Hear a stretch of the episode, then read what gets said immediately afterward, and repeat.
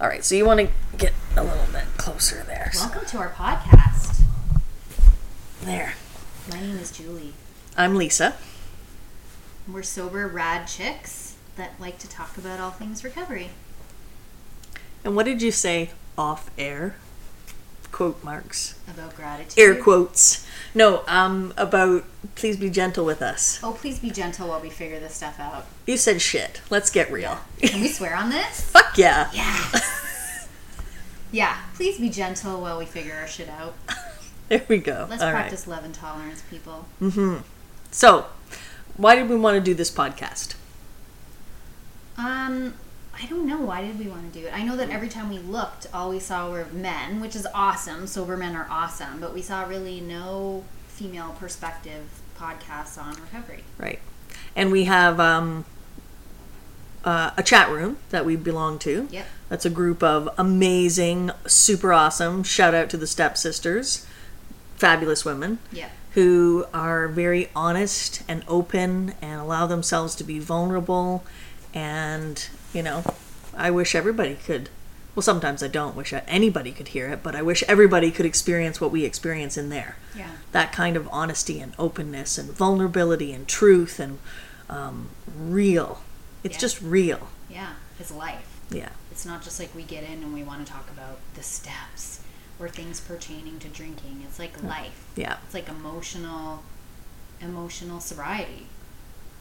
And we don't pretend that we're spiritual, No. perfect angels. Yeah. Hmm. We basically tell each other we'll go fuck someone up if they mess with each other.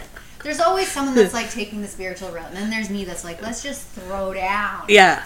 Julie's there to back Balls you to up. the wall. Cut a bitch. Yeah. She will. Often I will tell Lisa, oh, that's nice that you're praying for them. Can I hate them? I'll hate them for you. You go out and be all nice and pray. Sometimes you need somebody to do that when Yes. you're working on not being that, when you're working on trying to be spiritual. Yeah. Yeah. I think we get uh, there's a lot of misinterpretation about anger and recovery, how it's like bad and we're not supposed to go there. But I think especially as women, we have to get in touch with our anger and express it because oftentimes it's a lot of that kills us by like not acknowledging our feelings. For me, when it gets into like rage or like beautiful soap soap opera drama dramatic like how I'm gonna take someone out like consuming me when I wake up, that's when it's a problem. But I know with me, um, it's when I feel my anger and I express it, it really touches on something and then it allows me to get to the root of where the pain really is. Okay, so this definitely is, I think, developing right now as a stream of consciousness type podcast. We did not plan this, obviously. I'm sure you're like, yeah, duh. Um, there's no script. We are just talking. So I like that, yeah. I like what you just said there. Let's talk about. I mean, what does rage look like for Julie? Rage, oh, it's not good. I still work on some. Rage for me comes from a place of feeling threatened or like a boundary is Mm. crossed. Like I'm still working on that. I've done a lot of work in the steps around it, but I know when I go into rage, it's um it's because I'm feeling helpless and that's my way to feel powerful. Mm, yeah. So uh, It- rage it- against myself. Okay. Like if I bump my head, the first thing I do is I smash whatever's next to me. So it's against myself because I'm hurting myself. Yeah. But it, Again. Mm. it's like that's why it's rage because there's no thought involved. It's like immediate reaction. okay. Sorry. I, no, I was just gonna say um, it, it's funny too when I when I will share with somebody else who may be struggling with these issues something from my past where I did something in rage, and they will look at me and say, "You did that?" Like, yeah, it's in there, but I, I work on it. So the difference between um, like the time I threw a two by four through a rocking chair, who does that? Me. Uncontrolled, me. Unchecked. Yes, unchecked. So um, you were saying that you feel that anger is fill in the blank. I my spiritual mama taught me that until the pain is acknowledged, the anger can't be addressed. Until the wait is it what is it? Until the pain is acknowledged, the anger can't be healed. So that taught me that anger is not the actual emotion; it's the way of dealing with the emotion. So for Mm-hmm. me, it's pain first. If I'm reacting out of anger, it's because I'm hurt or something's hurt me, and that's just the way I'm reacting. And I can see it in my family relationships like with between my parents and my sister for example Mm-hmm. it's really contentious everyone's at anger and i'm like but why are you angry Yeah. oh because she didn't invite me to this thing. Okay, so it's really hurt. Right. That's just how you're dealing with it. Yeah. But it's hard, especially when you don't have the tools like we do in recovery to learn what to do with that. to identify the feeling, the root feeling. Yeah, that's our work in recovery. We're little detectives, like going Yeah. through our emotions with the help of sponsors in our community. And I feel, I don't want to say I feel sorry for people because that's like condescending. Mm-hmm. I don't know how people that don't have the tools that we have in recovery go about their lives. It's like that don't believe in anything. Like, no wonder they self destruct. When I die, I go into the ground and worms eat my body. There's no moral code, there's no Yeah. nothing. There's no hope, there's no No hope. when you have hope, like why would you not behave in a reckless manner? There's no consequences. There's no anything. And isn't well for me, this is why I drank because I didn't have that. I didn't have hope. I didn't have a moral code.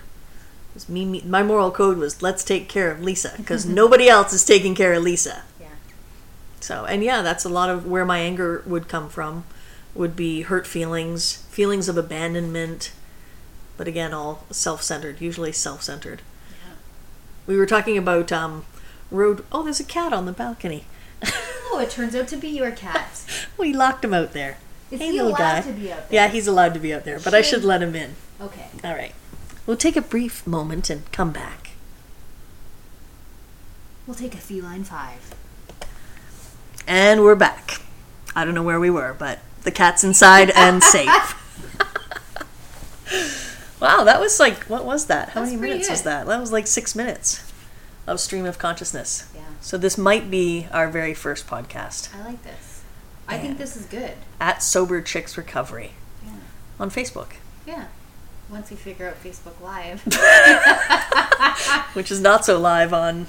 at This- sober chicks recovery that don't know how to use Facebook Yeah. Live yet. Yet. This is why I can't go back to school because I would have to take a course on how to basically first use a computer. Oh my god. And then don't even get into like referencing What? right now. It's swimming in my head. Chicago referencing- style, MLA. It's a whole way of referencing stuff. Okay. Yeah. See, there's there, Sometimes. you have to learn to be able to learn. Yeah. It's crazy. It's like sober life.